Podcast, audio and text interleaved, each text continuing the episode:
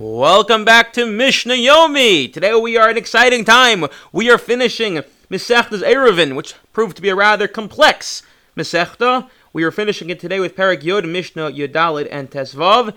And tomorrow we will begin the laws, the Mishnayos, dealing with Masechta's Pesachim. Great synergy as we approach the Yom Tov Pesach. What better way to prepare for it, and more exciting way to prepare for it, than learning Mishnayos. I mean, unless you get excited by uh, cleaning your house. So then you can listen to Mishnah Yomi while you clean your house, and then you get double for the price of one. Okay, so let us be, finish Masechtas Eruvin before, as you can tell, I am extremely excited to learn what is one of my favorite Masechtas, and that is Masechtas Pesachim. Says our Mishnah, Mishnah Yudalid. Kohen Shalaka. So if you recall, we are discussing the fact that in the Mishkan itself, in the temple itself, various rabbinic ordinances are waived a Kohen who has some sort of wound on his finger, Korech Love Gami B'Mikdash, in the temple, he can wrap around a reed, it's some sort of band-aid, which one is not allowed to do in the Medina and the rest of the country because it looks like you're helping it, you're helping it heal, which one's not allowed to do on Shabbos, but in the Mishkan you can do. Now, if you're thinking, one minute, didn't we just learn uh, yesterday that you're not allowed to have anything on your hand to serve as an imposition, a chatzitza, before you do the avoda. So clearly, it's in a, being wrapped around in a way. It's not an avoda, or it's the left hand, as we know. A left hand one is not allowed to do the avodo with you need to do it with your right hand. Okay. However, in lotidam kan aser. But if you tie the reed tightly so that you could draw blood from the wound, then it's aser. It's not permitted whether you're outside the temple or if you're in the temple. Bozkin melech agabi A person can take uh, crushed salt and scatter it on the ramp leading up to the altar so that the Kohanim don't slip. You create a non-slip surface Although rabbinically it's prohibited to do this outside the temple because it resembles building, it resembles building. You're adding onto the surface so it's not slippery. In the temple itself, it's permitted, and we're not going to get into the discussion about what if it's going to snow into ice and and that issue. Then there's definitely more room to be lenient. Although you run into other issues when you're melting ice of nolad. Okay. Lastly. You can draw water from the wheel from the water wheel of the Gola and the Bar Hagadol, the great well. That in the temple itself, in, the compound of the temple, there were two water wells, and you would turn a, a, wheel, and that would draw the water up. Now, the concern is if you do this outside the temple and you're close to some sort of irrigation canal or, or field, you may draw the water for yourself and then end up using it to water your fields. Therefore, we did not allow it outside the temple, but in the temple, one is allowed to use a water wheel.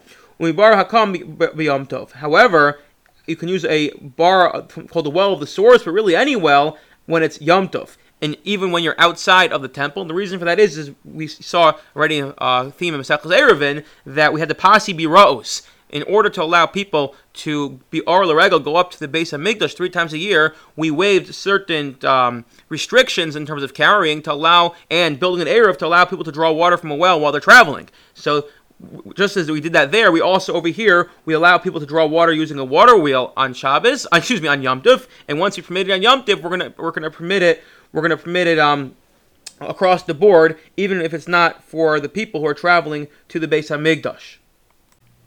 Okay, this concludes the, Mishnah Yudalid. Mishnah Tesvav, we're to deal with other rabbinic activity that we waive some sort of, uh, we'll see, muksa in the temple itself as we know in the temple, a person who is tame is, not allowed to go into the temple, and it can even incur an iser kares. Or if they go inadvertently, they have to bring a korban. What happens if there is a sheretz, one of the creepy, crawly uh, of eight creatures, dies in the temple itself? Thus, it transmits tama. So one has a obligation to remove it. You're not allowed to have tama in the mikdash. Now, here's the problem. The problem number one is it's muksa on Shabbos. And problem number two is as well as how do you remove it without yourself becoming tameh? Because if you make yourself tameh, then you're now subject to kares. So there are two options. Option number one is to, to get a pair of wooden tongs. Wood doesn't become tameh But if there's no on these tongs they didn't have a base keeble, a place to to um, to uh, a, receptacle of any sort. So if it's wood without a receptacle, it doesn't become tameh. You take these tongs, you pick up the sherets, this creepy crawl creature, and you remove it, you bring it out because a sheret does not transmit tumma unless you're touching it. But if you're carrying it, unlike other areas of tummy, or you're moving it, that does not you do not become tameh. So here's the thing. Again, think of the tensions here. We don't want this tummy here. We have to remove it, but it's Shabbos. And if you go get tongs, it's gonna it's gonna take a little while to go and procure tongs for yourself, so it's gonna be sitting there longer. Says the first Tan in our Mishnah, so you know what you can do? Sherish nimsim mikdash kohen motzi mehem no. if you find a dead sheretz in the temple, you need to remove it. So we're to waive the muksa prohibition because we're in the temple. And we're to say better not to go search to, to procure tongs, but rather the Kohen can take, remove his belt and use his belt to carry it. Now, his belt will become tameh, but at least he's not becoming tameh, so we're going to allow that. We don't want the tumah to remain any longer than necessary in the temple. Div Rabbi Yochanan ben Beroka. This is the position of Rabbi Yochanan ben Beroka. Yehuda Omer Betseva Shalates. No, better not to make your garment tameh. Rather, go and search, find the tongs, even if it means the sherets will have to remain in the temple longer. Better to go get the tongs. Shalab is a tumah because we don't want to increase tumah in the temple. Increase it, i.e., by making the belt tameh. So, so again, now we discussed two parts of this. Part number one was we said there's this tension of let it stay in the temple longer and get tong so less becomes tame, or actively make something tame so it removes faster. But what about the muksa? So the muksa we assume we're in the temple, you can remove it. Comes along part two of the Mishnah to say no. It depends where this dead sheretz is situated in the temple. Um, um From the sanctuary itself, from the antechamber, which is in front of the sanctuary, and then anywhere between the altar and the antechamber. So if you can picture for a moment, you walk into the temple, and there's immediately what you see is the altar. Beyond the altar, there's more space leading to stairs, which lead to the antechamber, which lead into the heichal, the, the, the, sanctuary, which then go into the Kodesh HaKadoshim. Says our Mishnah, the first position is of Rabbi uh, Shimon ben Nanis. Shimon ben Nanis says that you, anywhere basically from the altar to the space beyond it, into the antechamber and the heichal, then there you remove it. Give our no, so he actually has a wider space, a wider swath, the, and that is anywhere where if you were to deliberately enter it, you'd be and you were tame, you'd be subject to kares, or if you inadvertently entered it, you'd be obligated in bringing a chatas. Then you must remove the sheretz. That would include even the courtyard itself, and we allow you to do that on Shabbos. Ushar kol anywhere else in the temple or on the temple compound, Kofin love bipas there. Just cover it with a pot and leave it there for the remainder of Shabbos, and then only remove it after Shabbos because it's not a problem to be there of increasing tuma, and therefore we don't allow you to move the muksa. Uh, in a, okay, so now this is part three of the mission. It's a little actually a little bit um a, a tangent here, and that is as follows. If you recall in Mishnah Yud Gimel, we discussed that uh, the, in the temple, once allowed to repair a broken instrument by tying a non-permanent knot to tie the two ends of a string together in order to strum it. Rabbi Shimon said, no, you cannot do so. Why? Because, and we didn't mention Rabbi Shimon there, but we know Rabbi Shimon's position is, as mentioned elsewhere, that we're concerned by tying this non-permanent knot, you might actually tie a permanent knot, thus you're going to be liable over a da'araisa.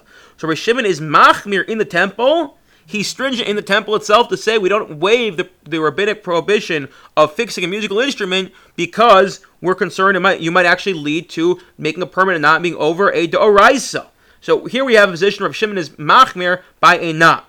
However, however, why am I saying this?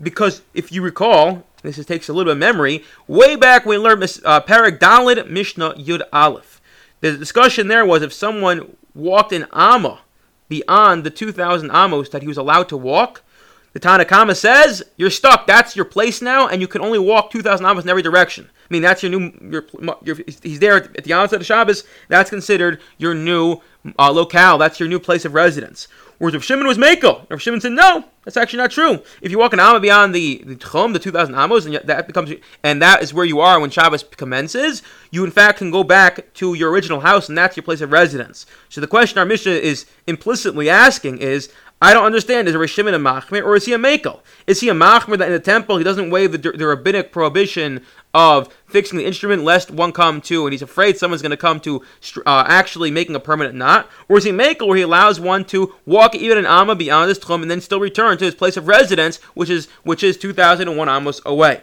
So Shimon Omer Makashatir L'chamcham Mishalach No Sin Lach. Shimon says, no, you don't, you, you, you're not understanding this correctly. Says Rav Shimon as follows, that and we actually we spelled this out when we learned the Mishnah back in Parak Dalid Yud Aleph, and that was why was it that Rav Shimon allowed someone to return back to their home. In fact, Rav Shimon said if you walk 15 amos beyond the Tchum, you can still return back to your place of residence, and that is your place of residence, because Rav Shimon pointed out that the Metzias is, the reality is that when the people would measure the 2,000 amos from a city, they gave it, they gave 15 amos of, of, of uh, what's it called? They would measure 15 amas short in order to give people the leeway in the room to make mistake and not have to suffer the consequences of being stuck in the Dalit Amos of Shabbos. Meaning to say that they would put the border 15 amos earlier or closer to the city and mark, and mark it as 2,000 amos so that people have a little wiggle room in case they mistakenly go over it. So says Shimon, yeah, you know why I let you return to your house if you go an am over? Because really you can go 15 amos over, and that's just the reality. Whereas, why don't I allow you to bring the to, to fix the string? Because this that we waive certain um, durabonons, rabbinic ordinances in the temple, that's only when it's rabbinic. But here we have a real concern that one might come to make a biblical to be over a biblical injunction of tying a knot, and therefore I'm not going to waive it. Hadran Alach. We have now completed and finished Masechus Eruvin, and I am so so excited to continue. Well, first to do some chasara as always, and then to go on to Masechtas Pesachim. I look forward to learning Pesachim with you as we prepare for the Chag HaMatzos, for, the, for Pesach. Have a wonderful day.